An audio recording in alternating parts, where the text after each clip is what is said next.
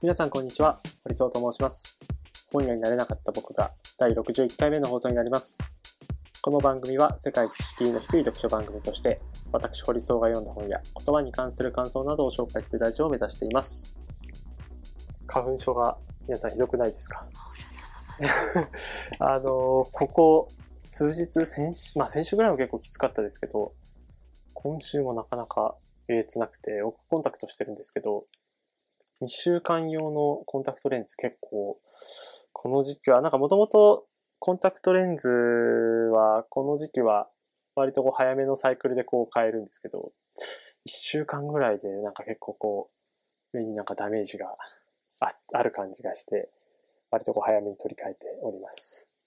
で、なんか僕はですね、あの結構ずっと中学生ぐらいの時から花粉症なので、割とこう歴は長いんですけど、あの、ここじゅうねんかんは花粉症の症状自体はそんなに影響を受けてなくて、じゅうねんまえにちょうど自分の体体質に合ういい薬を処方してもらって、で、それをいちがつの初旬ぐらいからなるべく早めにこう処方、あの、飲んでおくことで、割とこう花粉のシーズンを乗り越えてきたんですけど、あの、今年はですね、いっかい、よっかかんぐらい花粉症の薬をこう切らしてしまったことがあって、で、病院にもなかなか行けなくて、で、その時にも、割とこう花粉をなんか浴びてしまって、まあ、それが浴びたからなのかわかんないですけど、こう医療的な根拠は全くないですけど、なんかそこからもう花粉止まらなく、花粉のこう反応率というか、それ止まんなくなって、で、そこから薬を飲んでも、やっぱり、なかなかこう収まることがなくて、結構ここいっかげつぐらいはこうちょっと苦しんでいるというような状態になっています。さんがつげじゅんに入ってくる時期ですけど、あといっかげつぐらいはこの辺のなんか嫌な感じは続くのかなと思うと、若干気分は重くなりますが、花粉症の皆さん、ぜひぜひ頑張っていきましょう。っていうのは結構変な話ですけど、なんかこのシーズンはなんか本当に嫌だなっていう、眠りもこう鼻が詰まって眠りも浅くなっちゃうし、風邪の時とかもね、なんかこうやっぱなんか自分の健康が一番だなと思うのは、風邪の時も鼻詰まって眠れなくなっちゃって、あの苦しいですけど、やっぱりなんかこう自分の体調、疲れとか眠気みたいなのも含めてですけど、ベストな状態をなるべくキープできるように、運動したりとか食事に気をつけたりっていうのはなんかやっぱ大事なんだなっていうのを感じますけど、なかなかこの花粉症に関しては外的要因をこう遮断するような術がなかなか見つからない。まあ、僕リモートで仕事してるのに、そういうそんなにめっちゃ外出てるわけじゃないんですけどね。まあ、走ったりしてるから外に出ることはありますけど、うーん、なかなかね、外で仕事される方とかで花粉症の方は本当大変だなと思いますけど、特にこうコロナだからくしゃみするとね、なんかちょっと嫌なあの白い目で見られたりしがちな時期ですけど、風邪じゃないんだよと、花粉症なんだよということで、理解。まあ逆になんか花粉症の時期って結構みんなくしゃみしてるから、そんな白い目で見られなくなっている。その中あんま外出しないからよくわかんないですけどね。なんかちょっと、そんなゆるゆるとした感じで今日はラジオを始めたいなと思っております。えー、ろくじゅっかいめの放送になります。今日はですね、えっと、マーケティングの本を紹介したいなと思っております。佐藤義則さんの、えー、ドリルを売るには穴を売れという本です。で、これは副題というか、あの、表紙に誰でも売れる人になるマーケティング入門というのが書かれていて、えっと、この本書いてる時点では佐藤義則さんは、えー、エヌティーティー で営業マーケティング経験後で エムビーエー 取得されて、外資メーカーで、えー、ブランド責任者やられたりとか、えー営業チームのヘッド、コンサルティングチームのヘッドなどで気にして、えー、独立されたというようなことが書かれております。で、この本は、あの、いっこ特徴があるとしたら、あの、ストーリー仕立てになってます。あの、解説とストーリーがこう交互に来るような感じで、あのー、ストーリー仕立ての名著としては、あのー、外国の方だとこうゴールという本とか、日本だと、えー、ドラッカーのことを説明したもしドラのシリーズがありますけど、それにこう並ぶとも劣らない、えー、名著だなと。マーケティングがすごくわかりやすく書かれている本で、あのー、来年から、あ、来年じゃない、来月からこう社会人になられる方もいると思いますけど、あの、マーケティングとか企画とかやられる方は、ぜひ、マーケティングって何なんだろうかっていうことを、すごく端的に説明している本なので、この本おすすめだなと思っています。で、もちろん、あのー、じゅうねん、にじゅうねんぐらい、こう、マーケティングとかの畑にいる人も、なんかやっぱり、あのー、実務というかそこでこう仕事をしていると結構大事なことって忘れちゃって、これはこう社内事情でこういう商品作ってこう売るしかないんだよね、この自分たちが持ってるこう顧客のネットワークの中でこう売るしかないんだよみたいな、そういうこう論理が働きがちなんですけど、あのー、やっぱりですね、原点に立ち返ってマーケティングって何なんだっけとか、物を売るってどういうことなんだっけとかっていうのをなんかこう思い出していただく上でもすごくいい本だなと思っています。すごいし、あのー、本の大半はあのー、ストーリー仕立てになっていて、えーと、新、新人マーケターというか、えー、売れたまこちゃんという、えー、新規企画室にこう勤める人と、えー、上司である大久保博さんという、えーこの新企画室自体もこう、新設されたばかりで、最初からこう、あの、自分たちがこう手掛けているレストランは、えー、にかげつでもう閉店しますよと。もういちねんかん赤字なのでにかげつで、えー、閉店しますよと。で、それまでに、あの、取締役会が納得できる改善案がなかったら、新規事業室も解散して、店も閉店して、えー、まあ、多分定職として来る、来た、売れたさんとかは、あの、別の部署にこう移動してしまってということで、なかなか、あの、仕事の上でも距離を立たされるみたいな。まあ、そういうこう状態から始まる中で、こう、どうし、どうやって自分たちのイタリアンレストランを、えー、立て直していくかということが、こう、ストーリー自体で書かれている内容になっています。で、そうそう、さっき説明した通り、あの物語の半分ぐらいのページはストーリーなので、すごく読みやすいです。あの、難しいこと全く書いてない。これの実は続編があって、えっと、売れる会社のすごい仕組みという続編があるんですけど、これはどちらかというと、こう、このドリルを売るには穴を売れっていうのは、こう一人のマーケター、企画マーケターの人たちが、どういうふうにこう新規事業をこう成功に導くかって話。で、もう一つの、えー、続編になる売れる会社のすごい仕組みっていうのは、会社というのを視点で見たときに、自分たちの会社はどういうこう存在意義があって、とかっていう話をこうマーケティングの軸にして、えー、語られるというようなストーリーになっていて、まあ、にさつセットというか、えー、読んでいただく。多分続編の方はちょっと内容は難しくなって、ので、あの、すぐは読まなくてもいいと思うんですけど、このドリルを売るには穴を振れっていうのは、なんかマーケティングのことを知りたいなとか、なんか入門書みたいなのをなんか探してるんだけどっていう方にとっては、僕はすごく、あの、いい本だなというふうに思っています。で、えっと、さんてんぐらい、あの、いつもの通り、えー、どんなポイントがあるのかということで、えー、抜き出していくと、一つこう、ハッとするのは、序章のところで、えー、か、買い手の反対側には必ず売り手がいるというところはすごくあのハッとしました、えー。マーケティングとは何かを一言で言えば顧客に関する全てのこと、つまり売ることに関する全てのことだ。市場調査、広告政策、営業戦略などの全てが含まれる。マーケティングとは売ることであり、マーケティングをする会社は売る人だ。そしてその反対には当然買う人、つまりお客さんがいる。さらに買う人の逆には売る人がいる。当たり前のことだが、ここからがポイントだ。あなたは日常生活でほとんど毎日のように買い物をするだろう。ガムや缶コーヒー。野菜ジュース、昼の定食、夜の缶ビール、ボールペンに消しゴム、当然この本だって買い物だ。ということは、その逆には売る人がいるのだ。あなたが買うときに、その逆には売る人がいる。あなたが何かを買うときには、売り手にとってのマーケティングが起きているのだ。だから、あなたが買うことが誰かにとってのマーケティングの重要な一部になるというところは結構ハッとしました。マーケティングってあの当然身の回りでこう起こっているっていうことなんですけど、なんでこの例えば野菜ジュース、野菜ジュースがこう今手元にあるから言うんですけど、僕がなんかこう野菜ジュース飲みながらラジオ収録してるんですけど、あれそもそもじゃあなんで僕野菜ジュース買ったんだっけなっていう。でこれはあのー、普通に慢性的に野菜不足をこう気にしている健康志向みたいな観点もあるし、シンプルになんか最近の野菜ジュース美味しいですよねということで、あのー、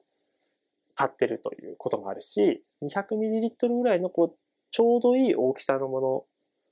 のをあのー、いっかいのこうラジオの収録の際にこう飲みながらやるっていうのはすごくバランスがいいみたいな、そういうこう量みたいな側面からあることもありますよね。みたいな感じで結構その野菜ジュース健康し、野菜ジュース飲む人は健康に気を使ってる人だみたいなことをこう言われることが多いんですけど、多分その裏をよく見てみると、そのお客さんのこう解像度みたいなのを高めていくと、いろんなその買い手の事情があってっていうことがあって、で、マーケティング戦略を立てる上で、まあ、どういうお客さんというか、どういうこうセグメントに沿った戦略を立てていくかっていうのはすごく大事なわけなんですが、その原点としてあるのが、買い手の反対側には必ず売り手がいる。で、マーケティングが身の回りで起こっているという、まあ、事実は、あの、必ず押さえておかなくちゃいけないんだろうなというふうに思い出したいです。で、先ほどのあの、ターゲティングとかセグメンテーションみたいな話で言うと、あの、セグメンテーションって、マーケティングでは、あの、ほぼ、あの、常識みたいな感じでやってますけど、ターゲットとしてのこうお客さんが、いる際にお客さんの層を、えー、しっかりとこうセグメンテーションしておくと。で、セグメントした年齢でこう じゅう代、にじゅう代、さんじゅう代、よんじゅう代とか男女とか、あのー、どういうものに価値を感じているのか、機能重視なのか、えー、それともなんか機能じゃない別の部分の価値を感じているのかとか、まあ、そういうようないろんな切り口で、えー、分けると。で、分けたそのセグセグメンテーションした中から、えー、売るべき顧客セグメントがターゲットになると。ターゲティングということが言えると思うんですけど、あの、分けるってことは重要ですよねっていうことを言ってます。議論が会社とかでも、その、営業戦略なり、あの、マーケティング戦略考えるときに、割とこう、僕も経験あるんですけど、紛糾することってあるんですよね。で、いや、お客さんはでもこういう価値もこう感じてるんですよとか、なんかこうファクトがいろいろ出されてきたときに、でもこういうファクトもありますよみたいな、ちょっとこう例外というか、なんかあんまりこう、うーん、まあそういう例外みたいなのを見落として見落としていいわけではないんですけど、そこにヒントもあるわけなので、だけどなんかこう建設的な議論をしていくときに、なんか本当にせんにん顧客がいたらひとりぐらいがなんかこう感じている不満みたいなのをいちいちこう取っていくと、取っていったり、こう、フォローしたりすると、残りのこう大多数というか、えー、売るべき顧客セグメントであるこうターゲットに対して価値がぶれてしまいますよね。なんかこう余計な付加価値をどんどんどんどん追加しなくちゃいけないみたいなあったりするので、あのー、分けるってことはすごい大事ですよねと思ってます。分けてから狙う。狙うために分けるというような章を立てています。で、それはもちろん、こう、お客さんにとっての価値、ベネフィットというものが明確になっているっていうことがすごく前提にあるんですけど、その上で、あのー、お客さんを分ける、セグメンテーションをして、分けられたお客のグループ、セグメントに対して、えー、売ろうと狙いをつけるというターゲット。で、それはターゲットをなんか絞るって、あのー、なんかこう、社内ミーティングとかでも言いますけど、ターゲットを絞るっていうのは、前提として分けていないと絞れない。ってことなんですよね。なんか、この辺の人たちに、こう、狙っていこうっていうふうに、なんか、その層をピッて選ぶみたいなことっていうのは別に分け、分けずに、その層をただ、あの、狙っただけなんですけど、やっぱりその前提としては、いろんなお客さんの層がいますよねっていうことをちゃんと一紙で、あの、分割して、で、この人たち、で、その上でこの人たちを狙う。で、戦略的に他の層の人たちはあのメインとしてはこうターゲットではない、狙わないっていうことを決めるっていうことが重要なんじゃないかみたいなことが書かれていて、これもですね、あのセグメントとかっていうセグメンテーションっていうのはこれほどこう価値観が多様化していく中で、あのそもそも重要なのかどうかっていう議論はあるんですけど、なんかやっぱり仕事の上では再現性みたいなのが大事だったりするので、勘でたまたま、あのー、自分がよく知ってる市場だからマーケットだからって言って勘で、あのー、攻めたところが当たるってことなんですけど、それはなんか本当ラッキーな側面も多くて、再現性がないとやっぱり次につながっていかないので、ちゃんとこうビジネスプロセス、僕自身が考えるのはやっぱちゃんとビジネスプロセスのベーシックなものがあるので、ちゃんとそれに沿ってあのセグメンテーションしていって、えー、ターゲットを決めるというのはすごく大事なことなんじゃないかなというふうに考えます。あの僕の今の話があの正解なわけでは全くないので、えーと、こういう考え方なんだなということを、えー、思っていただければと思っています。で、最後、あのー、製品サービスがどんな価値を実現するかを考えるというのがあります。で、こあの本当この本はなんそのものすごい逆境の中からあの立て直していくというサクセスストーリーなわけなんですけど、そそれをなんかこう劇的になんか彩っていることというか、なんかその成功体験にこう導く流れがこう読んでいて爽快だったりするんですけど、なんかそれに呼応するように佐藤さん自身がこう書かれるテキストもなんか熱を帯びていたりするんですよね。えー、製品サービスがどんな価値を実現するかを考えるというところで言うと、えー、何を売るかをまず決めようというと当たり前じゃないかと思われるかもしれないが、これはなかなかどうして難しいテーマ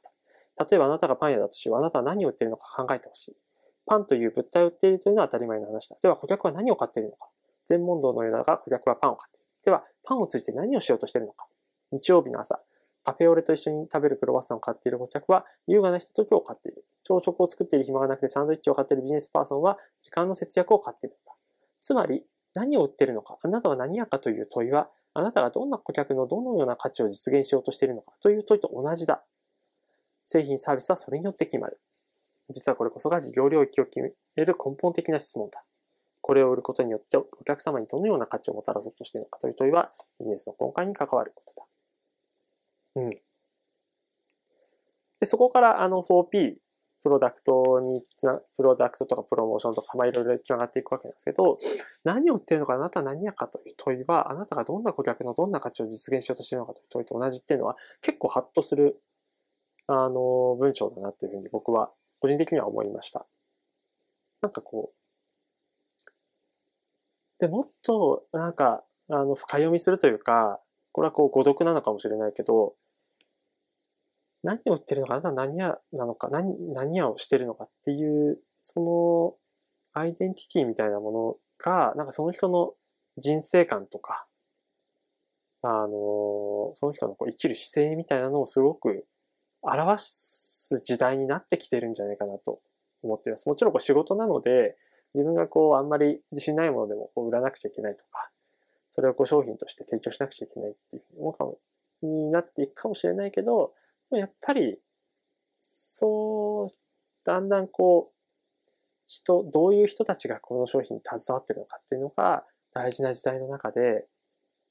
なんかすごく、実は、あの、かっこいいこと言ってても、環境に悪い商品、極端なことですけど、を売っていたとしたら、なんかちょっと信頼ならんな。それは逆もまたしかりで、環境にいい商品ですよっていうことで、本当にいい商品かもしれないけど、僕で言ってるのが、あの、割とそれにあの付随してないとかだったりすると、うん、なんだろう、これは。なんかこう、一貫性ないなって思われるかもしれない。結構そういうのを、ようにこう、誤読を、誤読かもしれないですけど、感じてしまうように、こう何を言ってるのか、あなたは何やかと。問いは、どんな顧客のどんなような価値を実現しようと。と同じっていうのは多分セットで考えなくちゃいけなくて、でそうですね、で割とこうツイッターとかノートとか エスエヌエス でなんか一言であなたで何の仕事してんのとか、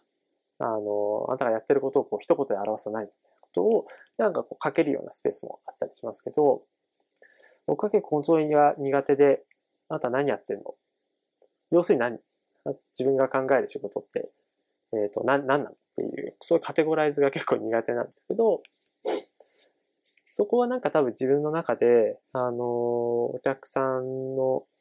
どんなお客さんを想定していて、まあお客さんなのか、友人なのか、知人なのか、でこう、ツイッターとかだとフォローしてくれてる人なのか、そういう人たちに対して、どういうそういうフォロワーの人たちを想定していて、で、その人たちにどういうような価値をこう実現しようと思って、あの、日々行動してるのかっていうことが、なんか、日々自覚的じゃないっていうのはあるのかもしれない。だからそこがあれなので、なんか自分が何屋なのかみたいな、そういう説明をするのはすごく苦手だったりします。だからすごいこれが得意な人もいるんだろうなぁとは思ってはいますね。うん。あの、繰り返しになりますけど、マーケティング入門。本当に入門書で、本当に読みやすい本。読みやすい本の割に、割にはというか、なんだけど、中身はすごく、多分佐藤さん自身のこう経験もめちゃくちゃ詰まっていて、本質思考のものが多いなっていうのを感じます。あの、僕もたくさんの箇所で付箋貼ったり、あの、テキストに、えー、赤線引いたりして、すごく勉強になった本になってますので、ぜひですね、あの、まあ、春から社会人になりますよという方、あるいはこう、マーケティングというものの部署にこう移動しましたとか、あるいはこう改めてこうマーケティングということを学び直したいんだよねという方にとっては、あの、この本ぜひ解いて、手に取っていただくと、あの、いいんじゃないかなと思う次第でございます。えー、今回は以上になります。また次回配信もお楽しみください。